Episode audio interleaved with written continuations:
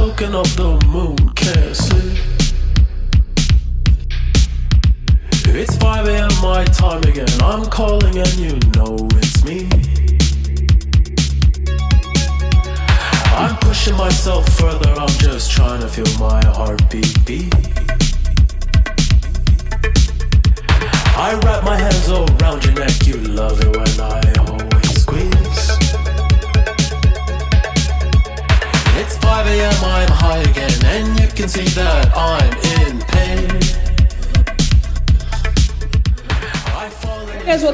episode Songmas. My name is Richard Villegas, uh, and well, here we are. I actually get to do an English episode for the Dominican series. I'm really excited about that for you all today. Um, and right now, we're listening to a song called Gasoline. This is by The Weeknd. Yes, Abel is playing on Songmas, y'all.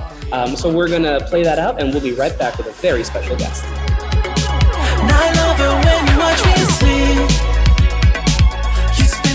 So I can breathe.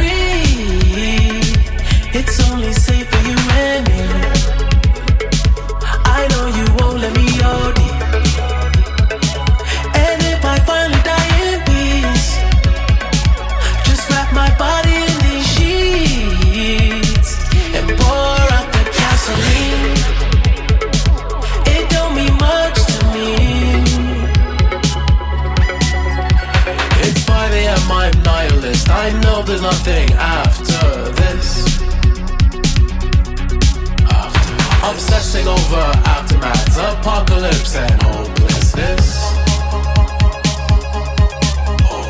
The only thing I understand is your sum of tenderness. Oh, baby, please just hold me close, make me believe there's more to.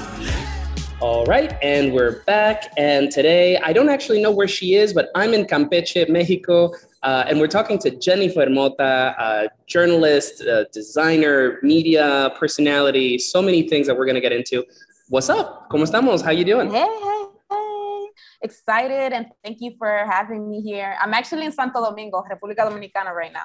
Oh shoot! Okay, I, I, I was Straight from mentioning. El Millón. I was mentioning that I'll be there in like in like a month. So if you're still around, we should get a coffee or. oh yeah, I'll be here. Okay, Yeah, okay. yeah, so I'll hit. I'll, hit, I'll hit you up. Um, and I'm really excited to, to have you here because um, you know, like you're kind of like the foremost name in like documenting Dembow and like covering Dembow, among many other things that you do that we'll be covering.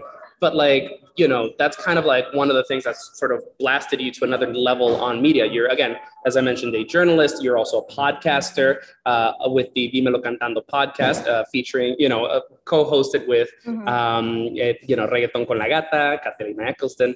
Um, and so, yeah, I'm excited to like delve into all that stuff. And like, you know, we couldn't do an episode, we couldn't do the series without talking about Dembo. And who best than the OG, than, you know, like, than the actual, like, like La Matatana that's out here documenting the situation. Um, so for the for the listeners at home that may not know you or may not be familiar with your work, who are you and what is it that you do? Well, hi everyone. I'm Jennifer Mota. Um, I like to name myself or carry myself as just a multimedia creative Okay. uh, because I do so much. I copyright. I'm a journalist. I'm a historian. Uh, I I'm on camera host. Um, I'm video producer. Like I, I do so much, but it's all rooted in storytelling hmm um, and the arts. And I like to carry myself simply with because I feel like we're in a space where people need labels. They just want to label you like, okay, so but what do you do? Yeah. and I hate it.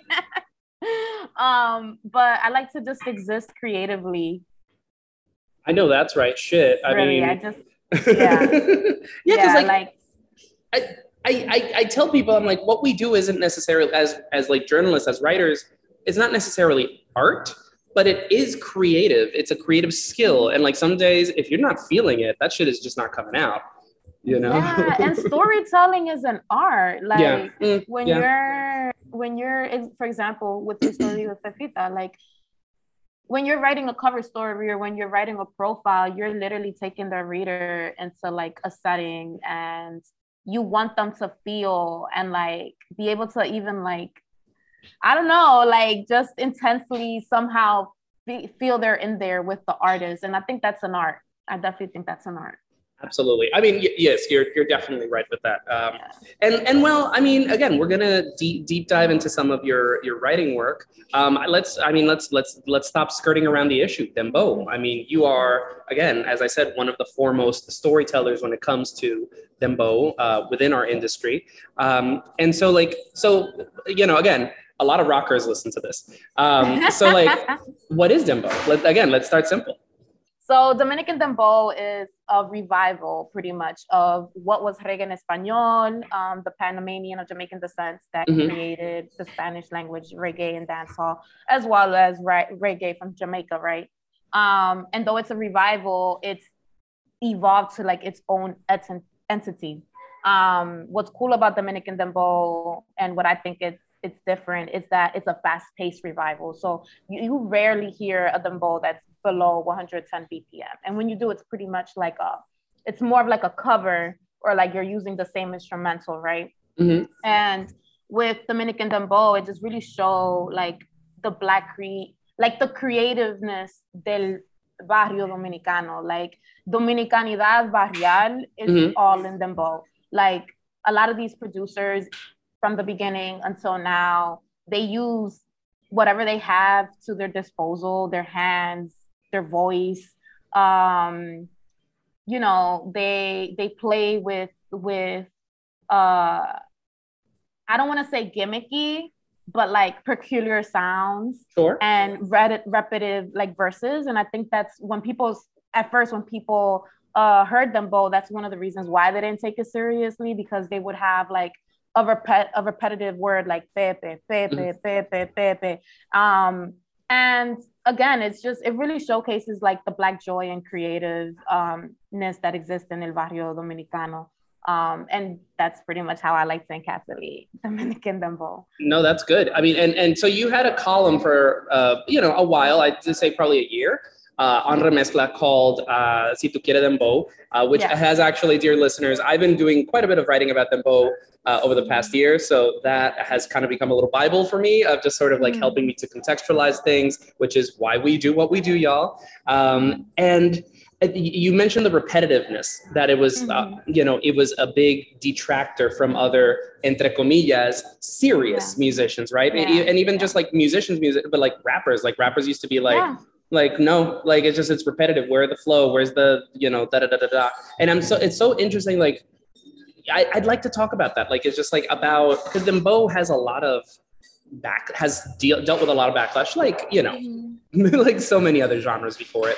Uh, I'd like to, you know, get into a little bit of that social dynamic of like, why do you think people sort of like shun it or like push it back? classism, racism. There's a lot of that. It exists in music the way it exists in society as a whole.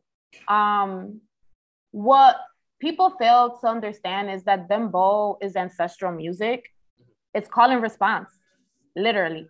Um, and this is why, like, La Negro Dominicano can make a certain type of dembow and somebody else can't. Um, a lot of people, you you hear J Balvin in, in interviews and other people say, like, I would love to make a dembow. I just don't understand it, or I don't know Mm. how to hop on it because it's ancestral music. You get what I'm saying? Yeah. Um, when you think about the different type of love, the levels of of discrimination that it went through, this is why the evolution and the impact that it has is so important because it literally everything was set up against it, right? Right. First, we're thinking about within its own community, which is quote unquote urbano. I like to call call it el movimiento. Oh, we're Um, talking about we're talking about that today. we get spicy, spicy. oh yeah, girl. I love it. I love it. I love it. Um, but yeah, within El Movimiento, it wasn't respected because you know you have street rappers who are rapping about what's going on in their environment, uh, what's going on with violence, that and they want to get their message put out, right? Mm. To them, they're just like, ¿Quién son estos carajitos? Like, who are these kids rapping about nothing? Yeah. Like they're they're ruining it. You're they're ruining it for me. Like they're ruining it for me, right? Um, so that was the one thing, the discrimination within its own space. They also had discrimination against, uh, I mean, discrimination by the government, which, as we both know, the government is known for banning music. Yes, like ma'am. banning music, um, having you know different propaganda against it. So that, um, and those are I feel like those were the two main things. And then obviously I feel like there's like in all spaces, there's this huge uh you know, stereotype and discrimination within géneros, like los rockeros and people in alternative no quieren saber del dembow. They look at that, oh, that's not real music. And I think that's a different conversation, you know, when you have instrumentalists uh, comparing their art to a producer and a, what a producer does on a Yep. computer. You get what I'm saying? Uh, so there's different levels of discrimination and, and how uh, the way it was able to even organically rise is just Yeah. so impactful. Like when you really consider all the conversations that were taking place. Absolutely. And again, like, dear listeners, I, I want it to be perfectly clear that this is not just a Dominican conversation. You know, like, this is happening every. I was talking to Albina from KEXP this week, I and like, her. and they shared KEXP shared something about Bad Bunny, looking back on like the um the Por Siempre record, and like the comments were all these these like butthurt like you know rockeritos from and like I said "Yo perder," and it's just like girl, like y'all need to chill, y'all need to breathe. It's not that serious. But and I hate it because I'm somebody that I enjoy all music. I Mhm. grew up listening to everything. Like my dad learned English literally through the music of his time. So I Mhm. grew up on like classic rock, ACDC, Metallica, like everything. Uh Yeah. neo neo uh, new wave, everything. So like that literally impacted the way I listened to music when I was growing up. So to me, it was just like really frustrating navigating uh, wanting to exist in rock spaces, but not looking like the people, and then feeling, you know, not being accepted in those spaces, um, while also dealing with like my own people, and we're like, oh, you trying to be white? Mhm. yeah, one hundred percent. um, so it's just like I really wish we could get to a place where we could kind of just like dissolve all that and just like be able to work together.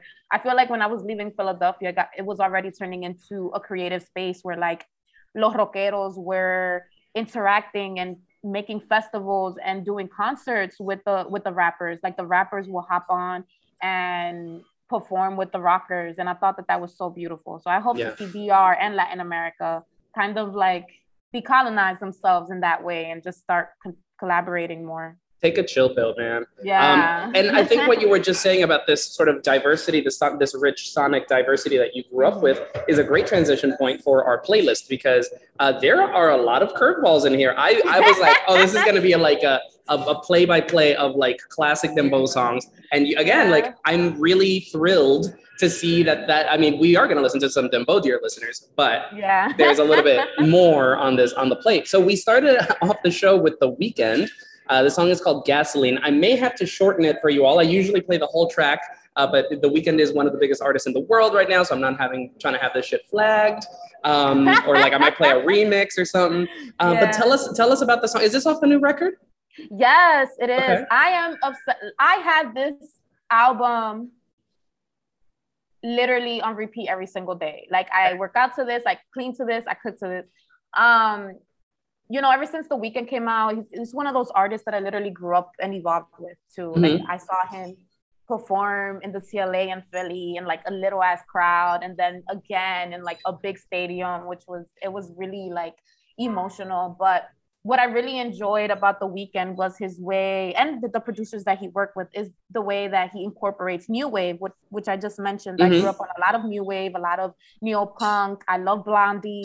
Um, so him, for example, like uh, Secrets, his track Secrets, he he sampled Tears for Fears, and I want to say What?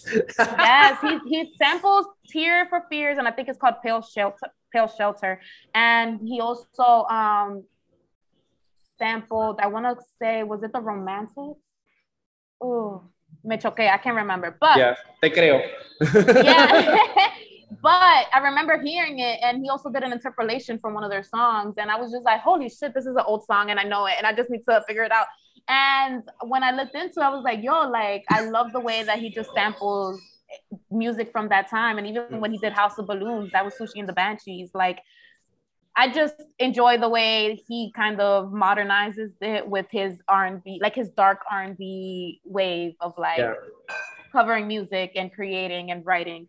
And I think gasoline is that's like one of my favorite songs at the moment. And it really, I don't know, it just symbolizes kind of like where I have been at a lot of my life throughout my life, like just existing in multiple spaces musically. Yeah. Yeah. Well, we're going to transition to where you currently are, which is Dembow.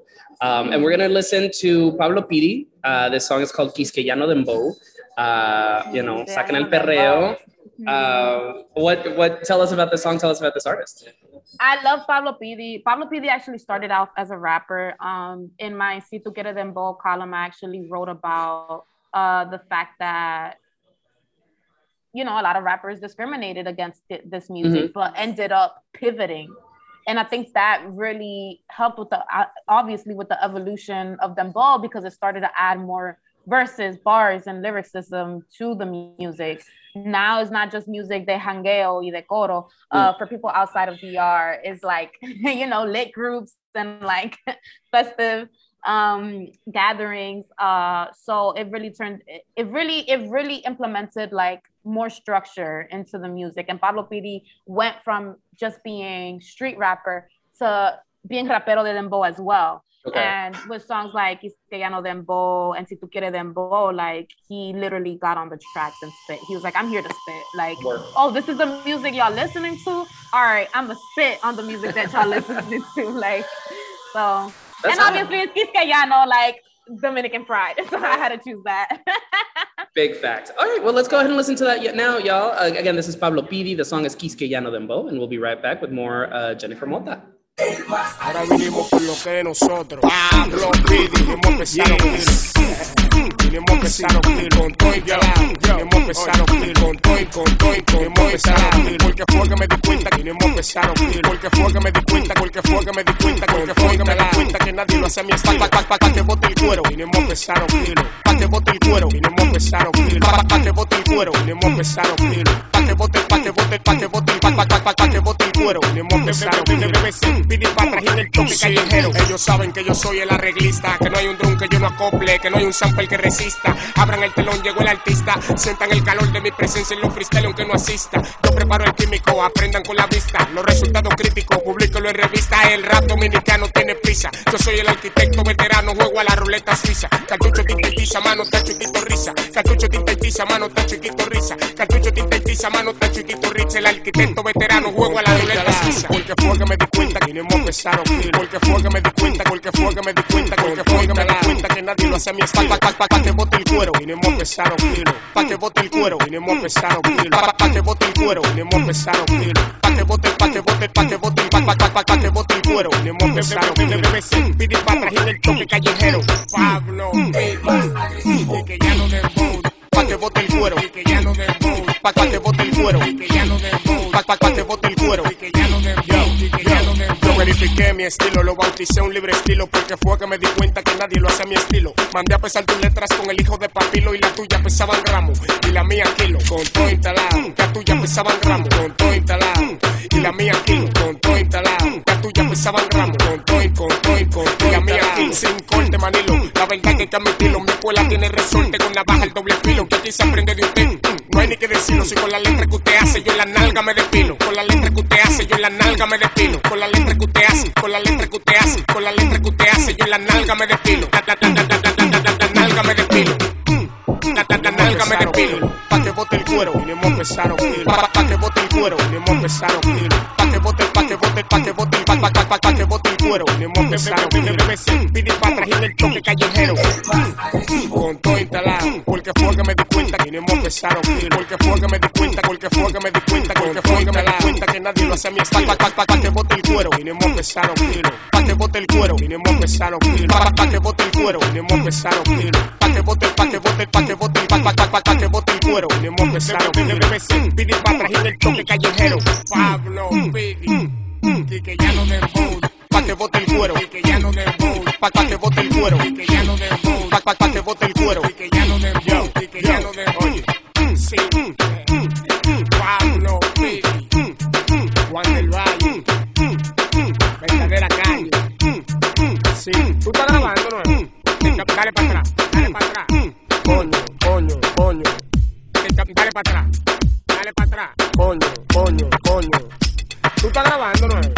dale.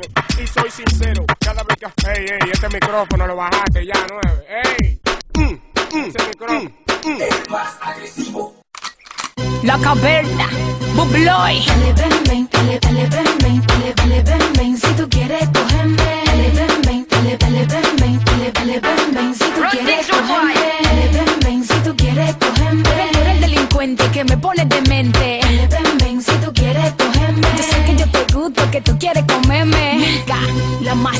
Dale, ven, ven, que yo quiero que tú me rompas. Dame con la vaina que me pone rabiosa. Yo no estoy borracha, pero estoy peligrosa. Esta noche me la paso dando pila de bol. ¿Sabes qué me pasa cuando papi tú me rosa? Me pongo como el molondrón, un poco babosa. Rosa, rosa, eso me pone loca. Yo sé que a ti te gusta, no me venga con coto. Ra. Rosa, rosa, que eso me pone loca. Rosa, rosa, que eso me pone loca. Rosa, rosa, que eso me pone loca. Te gusta, no me venga con coto. Ra. Dale, ven, ven, si tú quieres delincuente que me pone demente. Dale, ven, ven, si tú quieres cogerme. Yo sé que yo te gusto, que tú quieres comerme. Dale, ven, ven, si tú quieres cogerme. Tú eres, el delincuente que me pone demente. Dale, ven, ven, si tú quieres cogerme. Yo sé que yo te gusto, que tú quieres comerme. Te quiero decir que Oye, papi, tú a mí me gusta un tro, un tro, un tro,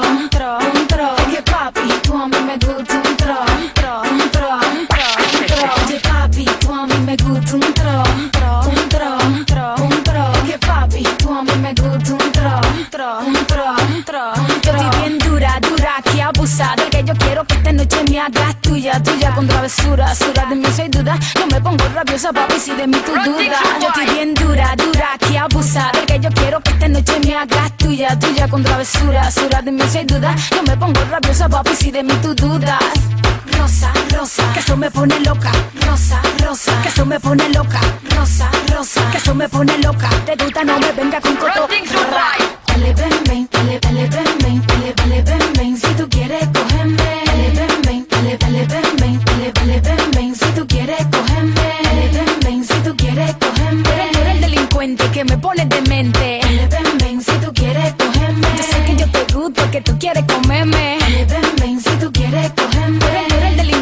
que me pone demente. Dale, ven, ven, si tú quieres cogerme. Yo sé que yo te gusto, que tú quieres comerme. La más duda, la más duda, la caverna, Bubloy, ja, la recopilación. Esto va para mi gente de barrio. Esto fue mi gente que me lo pidió. Esto underground, John Dietrich, Chombo Panabla. Oye, Fiti, pautalo. Mi gente de San Carlos, Christian Music, Min Record, la compañía. La diosa, la Shiny, mi hermanita, la Pame, Beto Flow, ja, la Kudu, Stephanie, que lo que, el menor de todos los times, lo guachinay activo, ya tú sabes, Vika, la más Kudu, la caverna, Dominicanos Unidos, coming soon, el palo mundial, Bubloy, déjalo ahí. All right, and we're back. And so the second song that we just heard there is by Milka La Mazdura. It's called Dale Ben Ben.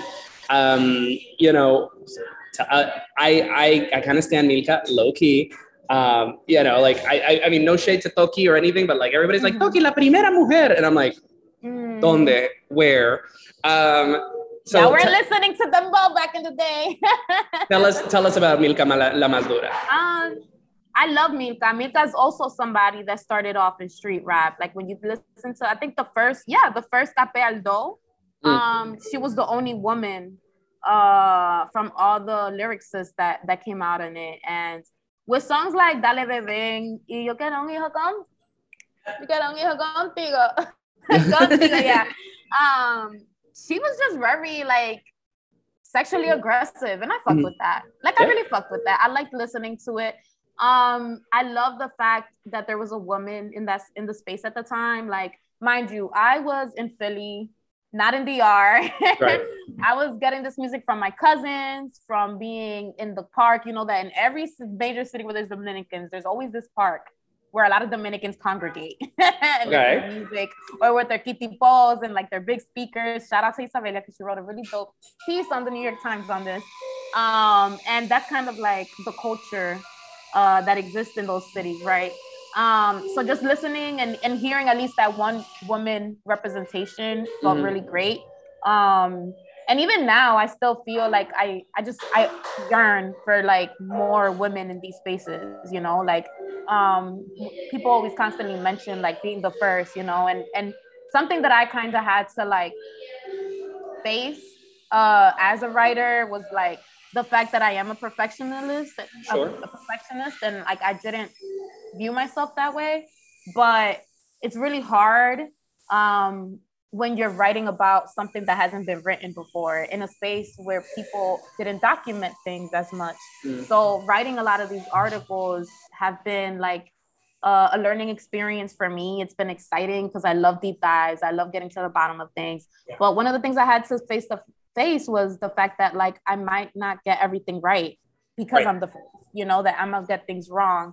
And what I like to do is kind of like fix those little things by each article. Like, oh, you know, I'll add like maybe the info, the correct information, um, and just being understanding that while also existing in a space that's hyper masculine with a lot of male ego has been extremely hard. Like, Yeah. a man will come up to me like, "Yeah, you didn't mention this, that, and the third. and I was like, "Thank you. Now I know. Now I know for my next work. Thank you for educating me." Like, bro, I I am doing God's work. also like people think that you know we can write a book every fucking time that it's a story and it's Yeah. like child like i mean like I, I that's something that i have I've, I've had to sort of like ingrain into my head like i can't mention everything like it just Yeah, sometimes it's just too much like. I, I had this this story that just came out about like India and Bolivia and all that stuff and like it's just like I've had to I had to like reduce entire decades into one paragraph and being like this feels So crazy so yeah I, I know what that is um, you mentioned so many things that I would like to like um, so uh, let's create a, a bit of a timeline. So like, where are you from? So I am from Washington Heights. I was born in Washington Heights. That's where my Okay. lineage is. Washington Heights, Manhattan, also known as Little, also known as Little Dominican Republic. I was raised in one of the most underrated, musically driven cities, Philadelphia. Yeah. Um, and I'm currently just I'm currently now living in uh Dominican Republic. I spent some time in Jersey City and New York. I've been just bouncing around a lot uh, throughout my career, but I was raised in Philadelphia. That's good because it creates a lot of context, which again goes into your work. So like, at one point, at what point do you start writing about music?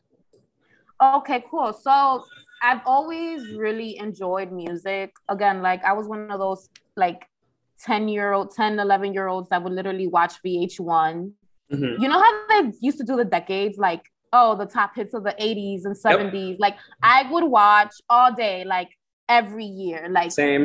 what were the top songs and the videos? And and i i was just so obsessed with the fashion with the music. And that's kind of like where my love for fashion also started with seeing women like madonna seeing women like janet jackson and Mhm. just like Salt-N-Pepa a lot of the music of the 90s as well. Um when i was younger i really wanted to do acting and my parents were very supportive my parents were really into like making sure that they created some type of uh I don't know, just creating time for us to exist artistically, you know, like whether it was, you know, acting or dancing, or if we wanted to do something in music or like even in sports. I, I grew up doing uh, basketball and like baseball, softball. yeah. Um, so the thing that really kind of poked everything and like triggered everything was just he my father used to actually sit around and like he would sit with me and look for casting calls. Like he was like oh you Mhm. want to do this? You got to work for it with me you know? And there was this one casting call uh that was for like a back to school commercial. I was like 9 or 10 and it was the same age group and they were asking specifically for a, a white girl like a caucasian girl. They wanted a caucasian girl from 9 to 10 years old. And i remember looking at it uh and I was just like so confused that I was like, what? Like I looked at my dad and I was like, why do they only want that type of girl? And I was like, um, at the time, I was just like, you know, black and Hispanic girls go to school too. Like, why do they only want this form of like representation? I remember so being so young and thinking about this. And my dad is also a journalist. He's like super revolutionary. And yeah, so he he just had this long conversation that I never forgot. And obviously started it triggered everything. And he was just like, listen, like words have power. that was the first thing he said. You know, words have power. Words are weapons, and mm. like you can't let them dictate you, but you can use them to educate others. You can use them to feel, to to celebrate, right? And then he was like, he said something else that really motivated me that it just always stuck in my head. And he said, music and media is programming. Okay. Media is programming. When you step into a space and all you see is like, for example, like for a lot of us Latinos, we grew up watching telenovelas that only had one form of representation. And uh, some most times we never would see black people. We never see black people. Let me take that back. We never see black people in There we go. telenovelas, and it's very rare. You know, we Yeah. never see black people in, in telenovela, and the color that we did see were always the sirvientas, like Yeah. the indigenous women. You know, um, and he also made it a point to also call out that music is also programming that like you can teach through music music of protest and all that stuff and it just really started like a lot in me like it made me really reflect at super young like how much power uh media music and everything around us have over us and i feel like i could have really felt depressed Sure. after that after seeing something like that and i was just like no fuck it, i'm gonna figure this shit out That's right. like y'all don't want me on TV. I'm gonna figure this out, you know. And I grew up like I I grew up with Latino, like older Latinos telling me like, oh, you can't be on TV if you have your hair curly all the time. You have to have it straight. Or like, oh, you have to lose your Dominican accent because you're not gonna like they're not gonna wanna hear somebody like you, you know. Like there was a lot of things that people told me that could have like really uh cut my wings and like Yeah. I just didn't let that happen. So I started to really write about music as I started getting into the scene in Philly because um I was in I was in college already, you know, I was mingling and like getting to know more of the city and I started to intern for this band called ARF, Astro- Astronauts Really Fly, and they were actually an alternative hip hop band. So there was a DJ, there was uh, a drummer, there was uh, you know singers, rappers. It was like this huge collective of different Okay. musicians and lyricists, and they were just creating music, bro. And like they were doing the thing. I mean, they're not together anymore. Everyone's separate, doing cool things in music right now. But at the time, there was nothing like it in Philly. And I learned so much with being in them and then being with them and like um working with them and then just understanding more of like Philly music. I oh, I have always appreciated Philly for its R&B, for the hip hop, for everything that came out of the city. But actually experiencing that, I, I got to see a creative space that was really like desegregating in a sense. Like all types of people were mingling, all types of people were going to these concerts because the collective itself were all different. Like you would see them and it's just like, this is an interesting pair. Yeah. like it's an interesting group. So in college, not to make not to speak too much on it, cut it short. While I was in college, you know, they always push for you to create your own websites as journalists and stuff like that. And I was just like, you know what? Like, I'm gonna write about music. I'm gonna write about my clothing line, and I'm gonna write about like politics and shit. Cause I'm mad. Yeah. I'm mad about Trump. I'm mad about everything that's going on. So that's how I'm gonna do it. And that's actually how I got discovered by people in Espanol. Like they somehow somebody found me on Instagram. They they um well we actually found each other, yeah, and they were paying attention to everything I was writing and Mm. like um posting and and stuff about music, about fashion designers, about my clothing line, and they just thought it was super cool. At the time, people in Espanol really wanted like a fresh take um, somebody that could understand writing about race uh, Sure. because it was something that was pretty new to them as well um, and music and that's how i started with music Oh, I mean, and that's, I mean, all of those things again, I think. So yeah, so dear listeners, I think that I mean, because like you know, I'm not I'm not gonna have uh, Jenny here for six hours, even though this is this this is the kind of inform- a conversation that really merits a six hour going interview. No, no, but I think that really does a really great Yeah. job of informing sort of like your universe, like right of like of you know like why covering political mat- matters, uh, uh, race, gender is so important within you know these stories. Um, I would love to know about like so what gets you into dembow? Like when do you start writing about dembow? um, you know, like, and what, what, what did, because like I love talking to other journalists on the show, Yeah. you know, because it's just like it's like I be saying shit to these listeners and nobody understands this shit the way that like you know, like the way that we do. Um, yeah. What was the media landscape when you, you know, when you got into this situation uh, and started covering the Yeah. bow?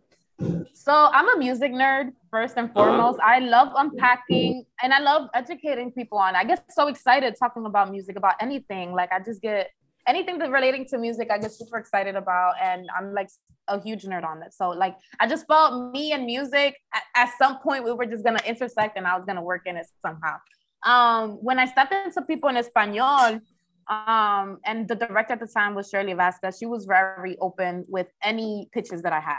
And literally, the one of my first pitches was so it was Mi Mami by El Alfa featuring Cardi B. And I thought it was so interesting, just everyone's reaction. Everyone had like a different opinion. A lot of people in DR literally trashed it. Like they were like, what the fuck are you doing, Alfa? what is this? This isn't Dembow. Like, what is going on here? And I was talking about it with my director. No, my actually actually I was talking about it with my supervisor. And my supervisor, she's she at the time was Peruvian, but she had a lot of Dominican friends and she knew what Dembow was. Uh, when she brought it up to the director, the first thing she said was like, "What's Dominican Dembow?" No. and I was just like, "You don't know what Dominican Dembow is," and it kind of it reminded me that I came from a hyper Caribbean space in Mm. Philly, and at the time I was in in New York in a space in a career space, um, specifically in people in Espanol, where there was like people from different countries that I've never even really interacted with. I never had Peruvian uh, people around me actually, and it was also a learning experience. Había colombiano, había gente de Peru, and it was a big reminder of like, wow, like there's a lot of countries in Latin America, and people like to like just group us under under one thing, under one aesthetic, and like Yep. it's wild, right? So I was just like, no. When she said that, she was like, "We need to write a piece explaining what it is," and I was like, "Yeah, we do. Like, what? People don't know what it is." um, and this was like the the track dropped either October, or November, because I started in around that time of 2018, Okay. and Oh, recent.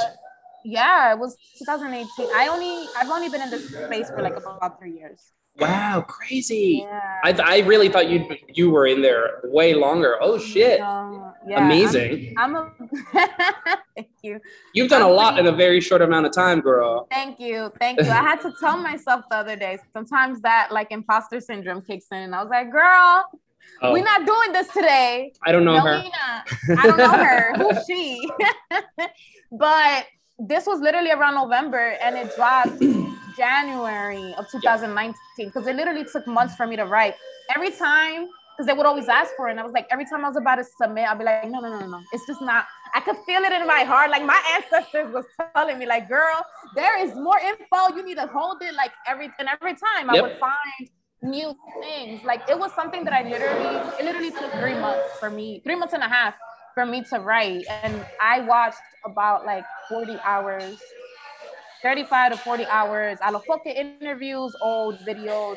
Um, I was literally like playing detective. I was looking at old documents, old videos, and like putting the timeline together um, and trying to understand how everything worked while also considering everything that was going on musically outside of DR, like the there was other transnational movements going Mm. There was underground in Puerto Rico, which later turned into reggaeton. There was reggae en español, which literally started it all. There's reggae in Jamaica. Like there was just so many things that were part of uh, the what that was part of the contribution to to the influences and everything that was going on that I also had to explain because there was multiple things happening. Um, and I think Context is everything. Republic- Yes, that article, my first deep dive on people in Espanol is called "Recognizing Dembow from El, from Jamaica to El Alfa." Okay. It was about four thousand five hundred words. No. It's about four thousand five. Did they run it or did they Yeah. cut it? Oh No, wow. no, it's about he my and shout out to my editor Michael Quinones. He was he he did an amazing job. Like he was super excited about this. He was so excited about this, and like he really motivated and stuck up for me in terms of like taking my time and making sure that like I had the right context, you know. Um, it was a really long ride, but like I'm super proud of it.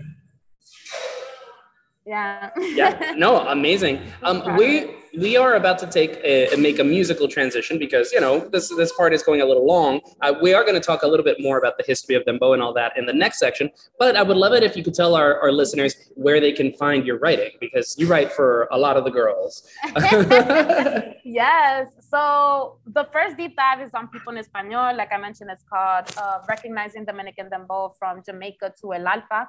Is a deep dive and it talks about the intersections of race, classism, uh, gender in the movement and in the genre and the evolution and how everything uh, organically rolls. Uh-huh. Um, after that, I have a few pieces as a columnist in Remezcla under mm-hmm. Si Tu Quieres Dembow.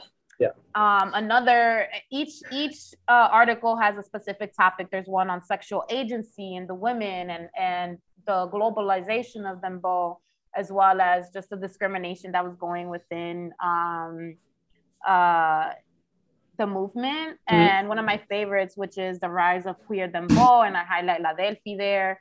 Um, I have one also on Title, which talks about the rise of dembow as well. Okay. But if you go to my website on jennymota.com, you can see a lot of my stuff there too, like outside of dembow. Uh, and I, dear listeners, you know, you know, I, I take care, good care of y'all. I'll be making sure to link a few of these yeah. stories below, as well as Jenny's uh, website. Uh, now we're going to break our necks real quick with this transition because up next we're going to listen to the Smiths, um, and we're going to listen to this charming man. Uh, again, talk about. I thought the Weeknd was a, like a, a, wild inclusion in this playlist. the Smiths, girl, t- t- please. I, I mean, I love the song. Uh, and I'm sure most people listening to this do do too. yeah, I mean, I love English rock bands. That was another thing I grew up on as well. Like Papi, God bless him, and my mom. Thankfully, because of my, I, I am very thankful for the household I grew up in. Mm. Um, you know, mommy kept that like influence of típico and bachata, specifically bachata. A lot of also like Ana Gabriel and Rocío Dúrcal in the mornings, as many moms do when they're cleaning. Yeah. Um, but the Smiths, they're like a really dope band. I really love their tracks. This Charming Man is one of my favorites. Um, and I don't know. I think right now we're in a time in music where a lot of music is thrown at us at a rapid mm-hmm. pace. And I've been feeling very nostalgic lately. Like I like revisiting older music and music that I don't know, like really brought happiness or like a vibe to me when I was younger.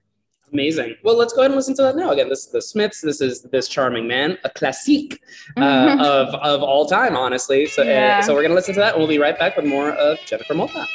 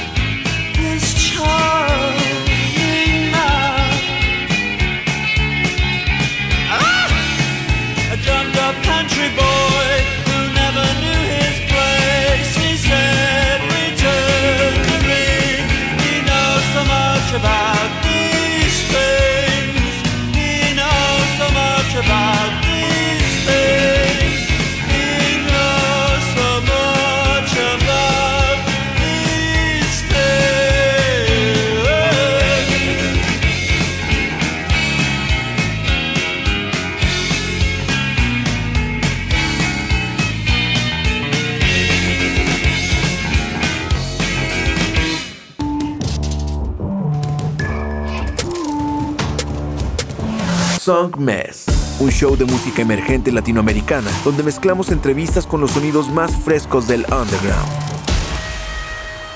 Su anfitrión, Richard Villegas, es un periodista musical contribuyendo a publicaciones como Remezcla, Rolling Stone y Bandcamp. Y con Song Mess, las conversaciones toman un giro más casual y personal, revelando el mundo interior de cada invitado. Song Mess está disponible en todas las plataformas digitales. Escúchalo martes 9 pm y jueves 9 am por Nova Hits Radio. Song Mess.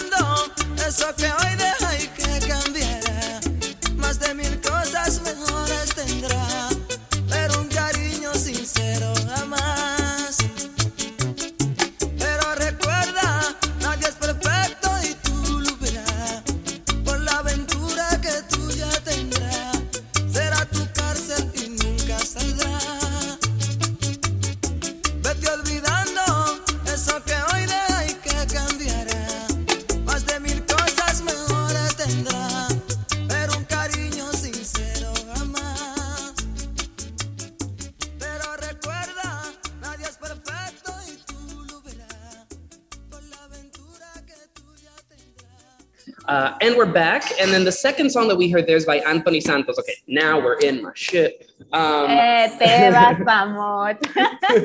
yes, the song is called Te Vas Amor. And so Anthony Santos is the first uh, artist that I ever remember hearing in my life, like as a child, like the first song that really stuck in my head, uh, Voy Pa Allá, because I grew up in DR. I don't know if you know that, but like I grew up in No, I DR. know that. Oh, yeah, I lived there Where were you from? Uh, I'm so like I'm not, not okay. So that I'm not Dominican Dominican because I wasn't born there. I my parents are not Dominican. Like my dad is Colombian, my mom is Nuyorican.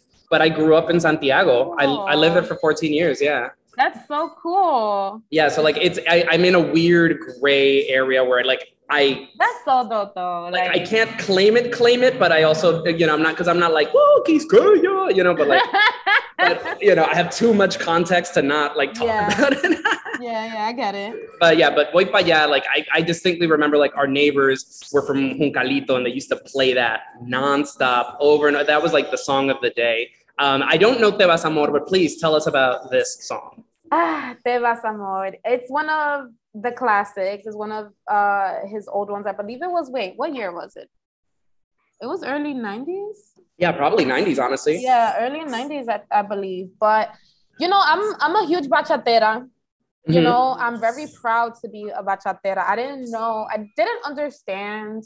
And I think maybe because um, the context where I come from is that a lot of obviously Dominicans that migrated to the US, you know, they're either working class, they're poor, you know, or they're poor, they're coming from the campos, you know.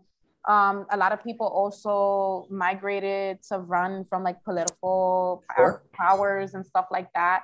So the way Dominicanidad is outside in the US and in other places, it's like it's very in your face. it's like, yes, we're Dominican.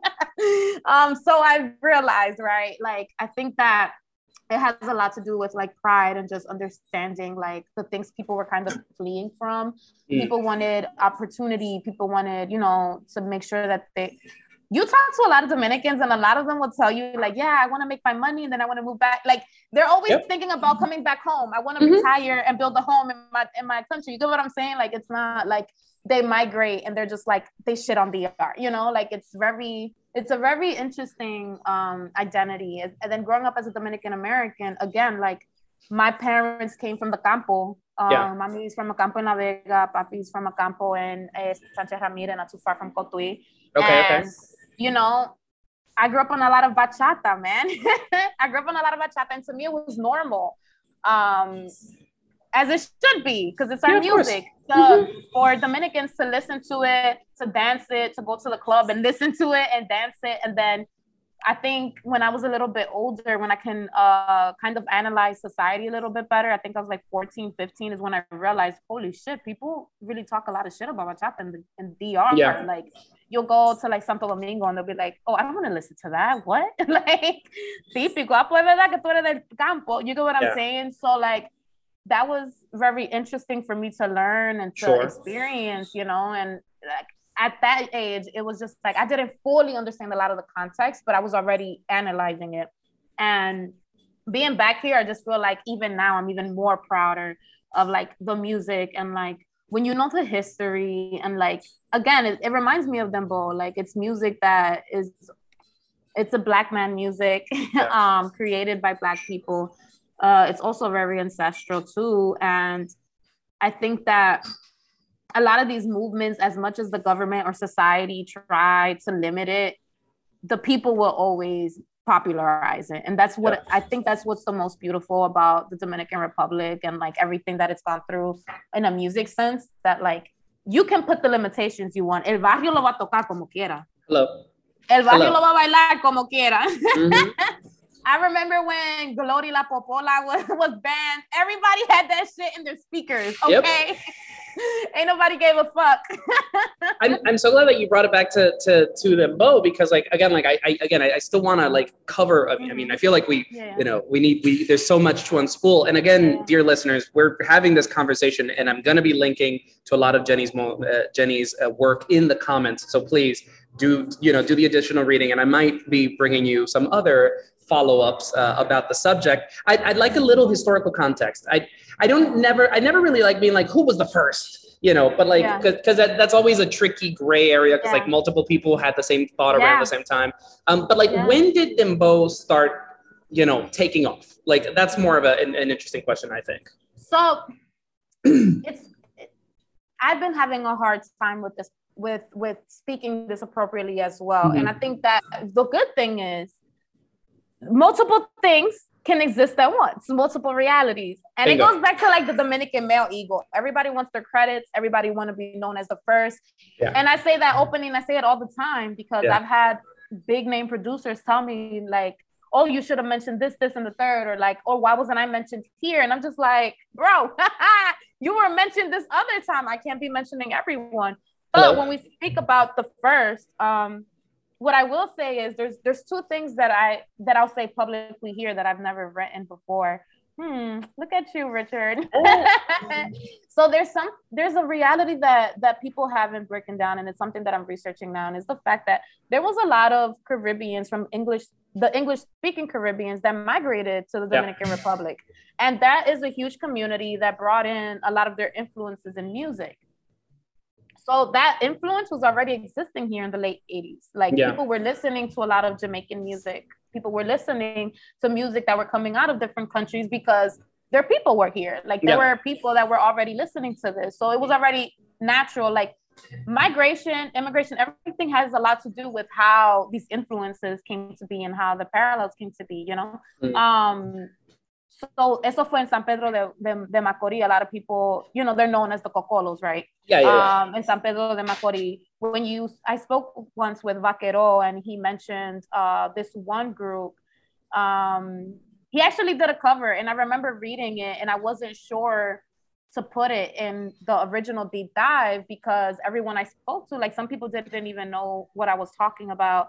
And I was afraid to like put it in there without having the proper, you know, like uh assurance yeah. that this that this was it, that this what it was that this was actually um oh I actually have it here El Grupo Unido Okay. so that was a group that kind of came out from that space and they did a lot of like uh music the influencias caribeña and also like there was a lot of playero music coming out at the same time and they they were also rising at the same time as playero but what i will say is and somebody that i do mention too is dj boyo and i think the reason why dj boyo um, is mentioned within the community so much is because not only was he one of the first and i, I like to say one of the first because we're still unpacking this movement we're still researching Yeah. um, and I like to create space to for people to understand that too. DJ Boyo created structure in a way, along with DJ Topo, that created visibility for other artists. Like they had, they actually ended up having a show on TV, local channel, where they would have like local acts come in in the later 90s, early 2000s. When he first made his track, um, La Mujer Andadoras, it was like 1992, 1993 and it was uh literally it was a cover to Cutty Ranks' Who Sent Me Then. I don't know if I uh said it the right way, Sure. but it was, you know, it was a cover to that. And he was the first one to actually speed it up. Okay, okay. In his mind, he was like, all right, this is I love this music because he was he his influences were was Jamaican music and Panamanian music. Él quería él le gustaba lo que estaban siendo los panameños jamaiquinos, like Mhm. Nando Boom, um, everybody that was coming out, El Chombo, he mentioned them. And then he was also heavily inspired by everything that was coming out of Jamaica. And to him, he was getting these influences at the same time. Because los panameños, as soon as a song would come out, yo lo hacían en español. So Yeah. he would listen, he would listen to it in English and then also in Spanish. Right. Um, so when he was uh, doing the cover to this track, he was like, I want to make it faster. So he sped up the tape on purpose, like manually to a 115 BPM. Not And when you manually. hear, yeah, when you hear when you hear mujeres andadoras, like it's Uh-huh. very like messy. It's a lot. Sure. Like, um, and at the time, people were listening to merengue salsa, and he wanted something that was still festive to match the energy of our people. You know, people here look at music as like a release, a relief, um, as music of celebration. So he wanted something that people can dance to. And he had a really hard time. Like he had people throw his tapes in his face, um, call his music garbage. He was called off stage. He would pay to perform, and people would scream at him to get off. So he had a really harsh time in the beginning. Okay. Um, I think in later in later years, him and DJ Topo created a lot of structure and visibility. Like a lot of people were able to like, you know, find ways to be seen through through the things that they started. Um, This is So roughly I- around what time? 1992, 19, well, his track was 1992, 1993. Okay, There's okay. not like a set year. Because even he told me, he was like, fue 92, 93 por ahí. Yeah. Like, he didn't even have a proper year, but he was already making music similar to that way before that. There's this idea that there's this huge idea that people think that Dominican Dembow is an offshoot of Playero, and that's not true because Okay. there were people creating music in the Spanish language over these influences way before that. Like people forget that Playero literally was doing, literally taking the reggae uh, riffs and like rhythms off of what the Jamaicans were doing, and he was inspired by what the Panamanian Jamaicans were doing in New York. Like people were already doing it before Playero, you know. Um, Playero was influenced by them, and there was like this huge idea, and I, I would always hear people say like, "Oh no, this came from Playero."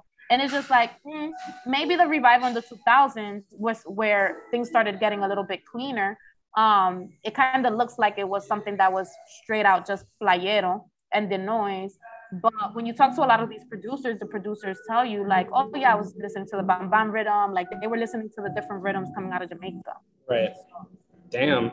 Um, so that's like kind of like foundational work um, in in terms of re- what's been happening happening recently. Uh, so you recently started a podcast with Reggaeton con la Gata. Uh, yeah, so called- it's actually her podcast. Oh, okay, Uh, she okay. owns it. Yeah, it's Okay, okay. it's a collaboration uh between Reggaeton con la Gata and Noise Colectivo, and I came in as a co-host. okay. I'm very excited about it, and it's it's been really dope. Yeah. T- tell us about Dímelo Cantando, and thank you for the correction. Ooh. Oh yeah, I need to make that clear. I'm like, ooh. um, no, yeah, it's a really what I really like the most about this collaboration and the way we've been navigating is that we're really just saying whatever the fuck we want. I think that navigating this space the way I do, it's even more like the way Gata does. She's the only black woman in this space talking about these topics. Um, it's been really hard. It's not easy. Um, we're we're existing in a space where there's different generational uh, views. There's different um, geographical views on Yeah. things. Uh, a lot of people in this industry don't want to accept that there is a problem, that there is racism, that there is classism, and that it does affect our artists, and that it does affect the music, you know, and all, all this societal problems and music, it all goes hand in hand, like it affects one another. Um, and again, media is programming. So the way I see it, like, oh, media is programming. Let me be in media and program these minds. Like we about to educate these people, you know. Is, Um, is Gata Dominican as well? Gata's Panamanian. She's an honorary Oh. Dominican raised by Okay, okay. Dominicans. Okay, okay. um, yeah, she's also in the Dominican Republic right now. We're actually roommates. Uh, working alongside each other. Yeah, so you'll meet her when you get here. oh, I have to um, interview her now. Shit. Yes, yes, do. I'll definitely let her know. Um, so yeah, the the show pretty much is it's a conversational way. It's a conversational approach to a lot of the topics that really affect music and intersecting co- topics like sex, love, gender, race, um, ideologies, and how that exists with music, but also having these conversations with the artists themselves. And I think that a lot of artists, you know, we have like those interviews where we talk about the music process and everything else, but it's kind of creating that space where we can talk about a subject, introduce it a little bit to an Yeah. artist where they can learn and they can also talk about an experience or maybe their thoughts or break things down a little bit. So the first episode was with Tokisha and Okay. it was it was focused on sex. The second episode was about love, and what I really loved about the the second episode was that we brought in a socio critic uh, known as Bad Dominicana, Zahira Uh, uh-huh. Yeah. Yes, and she was in this. She was in this discussion as well as Dalex and Lyanno.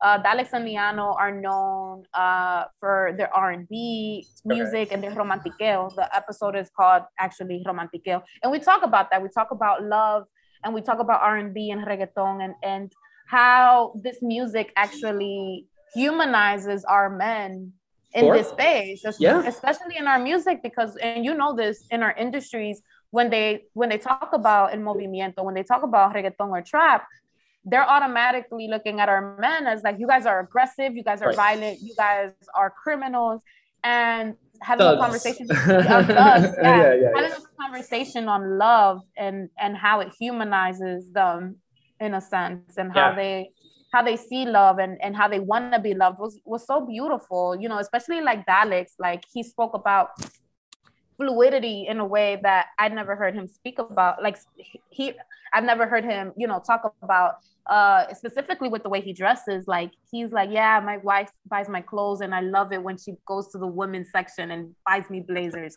you know and I thought that was so cute Yeah. and like Lyanno talking about how important the love from his mother was to him or is to him still. And then to have Zahira talk about love and just focus the reality of how love is a basic resources that we sh- that we should all have, just like water. And Yeah. how in society the lowest in the hierarchy sometimes don't most times don't have good water. We also don't get love. Yep. and that affects us that affects our mental it affects our emotions and it affects the way we evolve as we get older and it was a really great discussion i loved how it how everything coincides the next episode Uh-oh. When is this dropping Uh, this is dropping like in two weeks. okay cool the next episode is really good which is called music is for everybody and it's an Okay. important conversation because um, with the rise of Rosalia and a lot of conversations Ooh. on cultural appropriation, um, we thought it would be cool to talk about is music for everybody? Like, Mm. is it really? Because I think that's the biggest um, comment we get when we talk about these things that Yeah. music is for everybody, like, music is universal. And it's like, cool, you think music is for everybody, but who gets the visibility? Who monetizes? Who, who Who gets makes the money? coins? Yeah. you know like rosalia's fandom came from my neck for like three four weeks because i literally said like music is for everybody who gets the visibility like who's monetizing off of this shit like we just spoke about bachata like we've had bachateros be seen as like the lowest of the low in the latin american music industry and a white Spaniard could come into the space, create a bachata, and now it's supported. Now it's like everybody wants to create space for the bachata. Now everybody wants to talk about the bachata, but nobody wanted to create space for the like black bachateros. And mind you, I've been, I remember going to a bar in Yucatan, Mexico, and hearing Teodoro Reyes. Like bachata is especially campesinao, and you travel Latin America. I'm pretty sure you've experienced this too. You'll hear it in anywhere in Latin America. So it's like we know that this happens. We know it's happening now, but that visibility in award shows, in media, in in in our conversations in the industries, they're not there. So it's because they're being limited and because they don't want them in that space. And just a quick and just a quick parenthesis, that C. Tangana bachata and that Rosalia bachata, nasty. They're so ugly. pop- It It's sound, pop chata.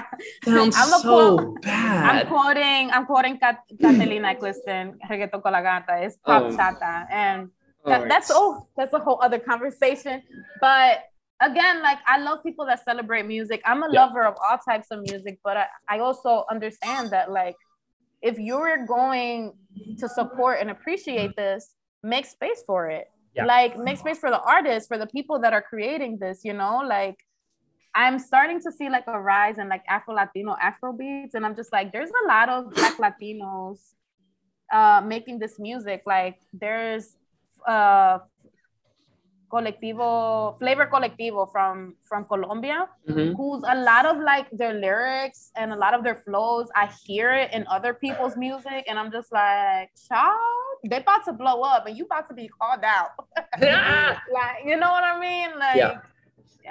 No, I mean, I, and I honestly like esto se nos está yendo para largo, but like it's just there's so much. I, I have one more question for you uh, that I can't not talk about, and it's el movimiento. We got to talk about el Okay. movimiento. Uh, I mean, I, I I've said it on this on this show before. I'm not like afraid of being like I don't care for that word. I don't care. I don't I, like I don't vale vale vale. Sí, sí, sí. So I I um I they told me we to got be- excited they told me to be quiet. Um, well, they can kiss my ass. Um, but you know, so uh, I don't love that word. I have I don't use it very often because for me, it I, I sometimes have an issue with certain things, ideas, concepts that are born in the U.S. and then like Mhm. get sort of like projected onto Latin America. exactly I do under, I do understand the intention of it.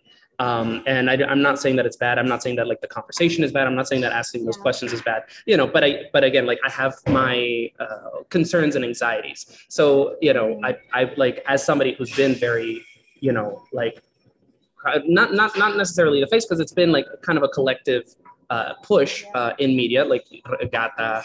Um, I think Rapeton uh, co-signed on it uh, when, He, when uh, El Guru didn't co-sign it. He just had a conversation with Okay, sure. Nicki, which was more about like he just asked for his opinion. Like, what do you think about this?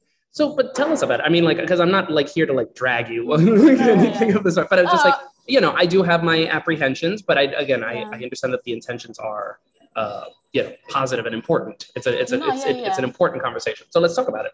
No, yeah. So like, I can actually read my statement too, um, Okay. so that people can hear it too. But you know, it's really hard with these terms. Mhm. Um, one of the things that me and uh, Gata like to talk about is the fact that we do understand that like people are very prideful with urbano, right?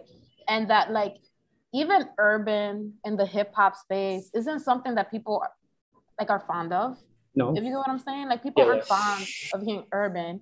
Um, as somebody that grew up in Philly, half of her life in the hood, and then had to go to an all-white institution for high school, Mhm. hearing urban was literally like hearing the N-word because they're Yeah. literally calling you ghetto. They're calling you like it's not something that uh brings a lot of happiness to me. And I feel like even black people themselves in music, they're just like, we don't want to be pigeonholed into like this one word that pigeonholes us in this one thing because when we start creating rock music, when we start creating music with country in it, y'all not gonna want to accept it in those genres. Y'all just gonna want to all put it under this one label. And and I think it limits artists creatively wise, right? Um, when Gata and I first spoke about it, the way we saw it, and the reason why we chose El Movimiento, it's because people were already using El Movimiento in the in the Latin American space. Like when you talk about urbano, a lot of people just say El Movimiento, right? Um, when people talk about different genres and uh, that that's you know they're all un- when you think of urbano, it's like an umbrella term. Yeah.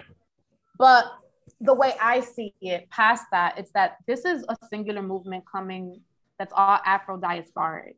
Like, and movimiento is not just reggaeton, it's not just Dominican dembow, it's Jamaican reggae, it's dancehall, it's reggae español, like it's palos dominicano, it's bomba. Like, people forget that the reason why I say it's ancestral is because these are all parallel movements. These are all transnational movements, all literally rooted in the forced migration of our ancestors that was literally created for resistance and joy. That is why the drum is so important in our music. That is why percussion is so important in a lot of these styles. And it's all one singular movement. When you listen to Palo, when you listen to Bomba, you hear the similarities, you feel it, and you see the call and response the same way you hear you hear it in ancestral music in Jamaica and Yeah. Barbados and everything else. Because we have sadly that same history, but our people literally fought and created joy out of like their sad reality, you know. And I'm in a space where I just want us to denationalize ourselves. Like where we constantly talk about, you know, okay, Dominican Dembow, right? Um, and then we just split it up, right? Like we're a lot of us, we're just all black people, we're all Afro descendants from with this with similar histories that we can actually have more conversations together. But because we we limit ourselves to our nationality, we don't have these conversations. Um, people sometimes think about like oh the crossover like oh a hip hop artist with a reggaeton artist and i just cringe sometimes because it's like it's all a singular movement you know Yeah, yeah. hip hop was literally created by afro caribeños all the pioneers of hip hop were afro caribbean like and they used these same influences that we use in our music because it's ancestral. The Yeah. breaks were invented because of that music. Like everything that the way people spit the call and response that's all ancestral. That's all like traditional to us. And that's where el movimiento comes from where it's like we're all under one singular movement an afro-diasporic movement and we need to start recognizing that and have more conversations on that and that's where like my mentality is coming from when i Sure. think about when i think about it that way and i like to talk about it more in not just in a latin american context but more in like a more global context because it's Sure. like forced migration had a lot to do with this and it's the reason why it's evolved differently in different places um i can read my statement if you want Read it. Go for it, girl. Go for it. I mean, wow this was june 10th 2020 so i wrote um so for years the latin music industry has lumped a variety of genres together under the category under one category it's time to have an honest conversation about the term urbano Not only is this classification a disservice to the different art forms that exist in the movement, reggaeton, Latin trap, R&B in Espanol, dembow, and so on, but it reinforces racial stereotypes while simultaneously perpetuating a commercial culture that Mm. has played a huge role in the erasure of gritty lyricism and Black visibility.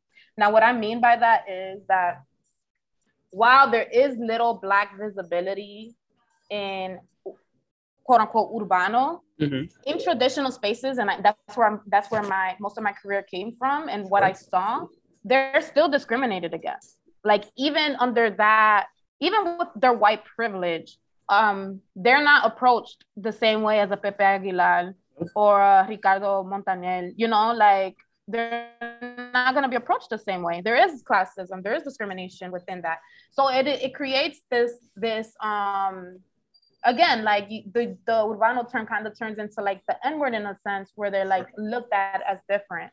And uh, uh, while also doing that it really limits the artists of the, themselves to be who they are and to really embrace their essence because Sure. now when they're stepping into this space they need to learn how to play by the rules. They need to create music that should be enjoyable for the entire family, whether your child is nine years old or si la abuela está en el carro, everybody could be able to listen to it. And to be honest, música del movimiento is storytelling, and our stories aren't fun. A lot of our stories aren't happy. Like, we come from violent areas, and, and what's so crazy about this is like, I love seeing interviewers from Latin America because they'll talk about like why talk so much about like women why talk so much about violence? Like first of all there's mad as somebody that listens to all music there's misogyny in all géneros. Yeah. so i don't see like why is it only like a reggaeton thing first of all.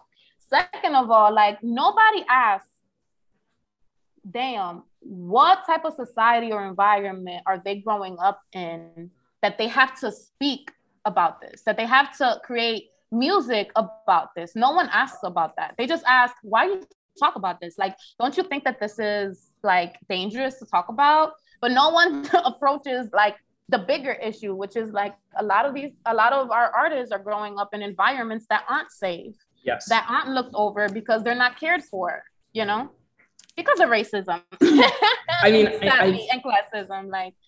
I've I've gotten into a lot of uh, regional, like Mexican regional recently, and like you know I've heard stories from uh, you know regional artists who will like you know women who you know be in these spaces like well-known women, you know, Mhm. and like their friends, their like male friends are the first ones to be greeted, even though like they're in the room with like a star. It's just like you, you're Mhm. still a woman. You're still a woman first. You're still you know Yeah. secondary. So like you know obviously like as you said like it's just it's important to like uplift not not just uplift but like spotlight and just like you know confront these shits and like have these real com- these conversations because sometimes it is you know it's just like you know like it just gets dismissed as like I went up with es you know like oh what do you expect it's regional or what do you expect it's dembow you know and so like Yeah. it is important to like question that and throw that out you know it, like have that conversation out in the open. Again like my you know my concern with with like, el movimiento for example stands with like if i'm talking to like you know uh i don't know a rapper in Ecuador or something, and they're like, you know, like, oh yeah, like, see, and uh, you know, haciendo música urbana, que la la la. I'm not, I like, I don't feel comfortable like just get correcting them or something. Be like, no, Mhm. they'll- you know, but it's, No, I, yeah. I, I don't think it's an either or conversation either. I think No, it's yeah. like, like, it's like when people like get mad and have arguments over Latino, Latina, Latinx, Hispanic, da da da yeah like it, it means different things to different people and i think that's important to just accept and, and respect No, yeah, I feel like even for me, and I'll read like the last sentence because it kind of talks about this too. Um, to me, it was more like a moral, like a moral decision for me. Like it was a personal decision. Like I did it not saying like, oh, I'm doing this, so this is what everybody has to do. And I think a lot of people felt that way. Like Yeah. I actually had a lot of conversations with people that were from older generations that worked in this industry. Um, that month wasn't easy. Like I felt so emotionally drained. Like existing in this space and having these conversations, it wasn't fun. It wasn't fun for me. Um, and people are also afraid to kind of be like associated with you because they don't want to be seen as like conflicting or problematic. Um, so I, I, I feel like that's how me and Gata really bonded. we really uh like we we were there for each other and like especially her like this is when she was like really rising um and uh, i feel like a lot of all of this was very new to us we didn't know how to navigate these conversations there's a lot of emotional labor going on dude Oh it was God, a yeah. lot Yeah. and you know people were like i had somebody say like this isn't gonna fix racism and i'm like I mean, you're dismissing the whole conversation. You're not even Yeah. giving it a moment. Like it, it doesn't fix racism, but it does plant a seed. I really Yeah. believe it plants a seed because it's like somebody out there has to ask themselves, well, why does she want to push in movimiento? Somebody that's been writing about all the artists in this industry. Like she I've I've I've written and spoken to artists from La Vieja Escuela, La Nueva Escuela, outside of DR, you know. Yeah. And I know that people saw it and were like, if Jenny is not using this, I need to know why, you know. Right. And that that plants a seed in people. And I I know that I have I have that fuerza in a sense where it's like if I say something, people are, are gonna question it. They're gonna want to know why, you know. Yeah. So I wanted to take advantage of that. And I think that again, it's it's a personal decision whether or not I've. I've had gigs that didn't work out because I didn't want to use it. Mm. Um, so it it does affect your bag. it affected my bag. Hey, it's I mean again- it's it's like lenguaje inclusivo, right? Like you know, Mhm. not everybody's gonna want to use it. I don't. I, I use it depending on certain situations, but like if it makes someone feel better to use it, like why the hell not? Like it's just like if it, it Yeah. like it, it makes you feel more valid or more honest or more you know like more, you know uh, like that it better expresses who you are or that you can better express yourself. Then why the fuck not, girl? Like it's just Yeah. Again, it's it, it's like all the Latino, Hispanic, da da da. Like I'm just like Yeah. people be fighting about that nonsense, and I'm like, girl, like just I'm happy that there's a label now. Like um, you know, like I'm I'm happy it's not just like you know that we have options. That Yeah. we have options. Yeah, And I don't that- know. Yeah. And that we have a choice to like create that visibility for people too. Like um but yeah, like the last thing I said was as of Yes. today I stand in solidarity with El Movimiento as a substitute. This cultural movement encompasses various sounds while creating a competitive space and dialogue for each género. I hope that the powers that be, those that vowed inclusivity and diversity, join in the conversation and adopt this in- initiative. So, like, Absolutely. obviously, I, tú sabes, I was like, come on, guys, join the conversation. Let's talk Yeah. about it.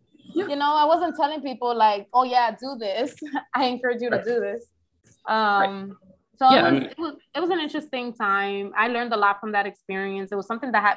I feel like people forget that like it was a very dark moment for us. Like we're in the pandemic.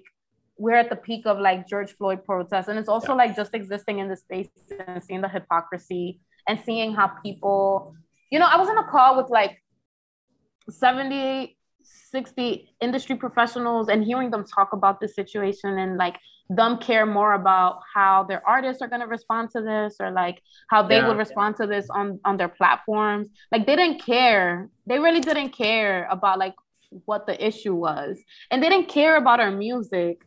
Um but they had a lot to say when the statement came out. And i'm just like really? You care now? Because you didn't care too much about our music a few days ago. Like now it bothers you because it's a change and, and you don't want to get into this change Well, Yeah. I I am so thrilled that we had a chance to get into this conversation. And again, like dear listeners, this is not black and white. This is yes, no. This is not any of that. This is just like very you know, it's so much to talk about. And you know, now I gotta talk to fucking Gata. I mean, I gotta have Yeah. Gata on this show, i'll man. connect you guys please um, uh, please tell our listeners where they can uh, find you and follow you on social media where they can read your work i mean obviously i'm still going to link things but you know just remind them So you can follow me on Instagram and Twitter at Jennifer Motaval. Uh, a lot of my work and productions and stuff is found in jennymota.com. Um, my column in Remezcla, si tú quieres, Dembow is in Remezcla, remezcla.com.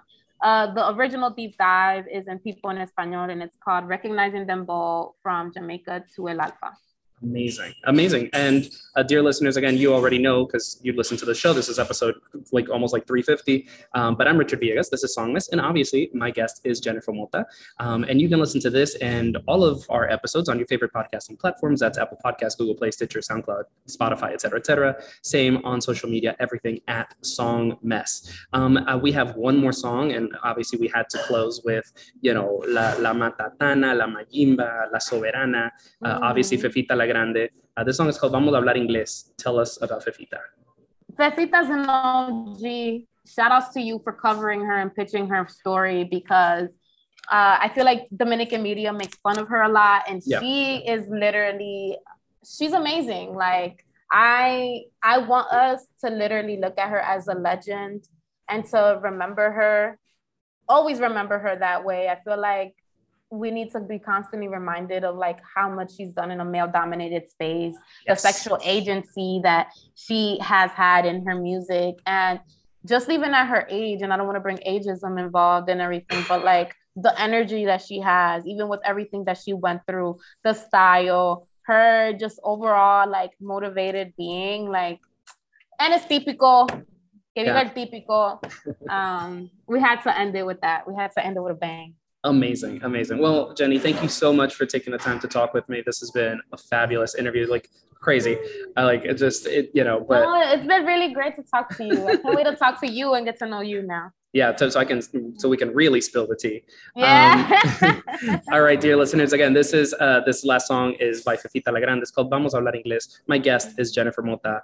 Uh, again, everything will be linked in the show notes so that y'all can read up on them both and more of Jenny's work. Uh, thank you so much for listening, and we'll catch you all le- next time. Ciao.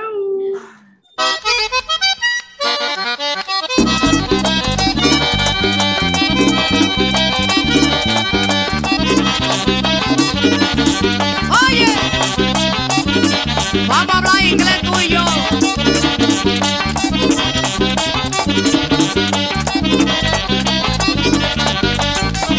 Ya que te encuentro.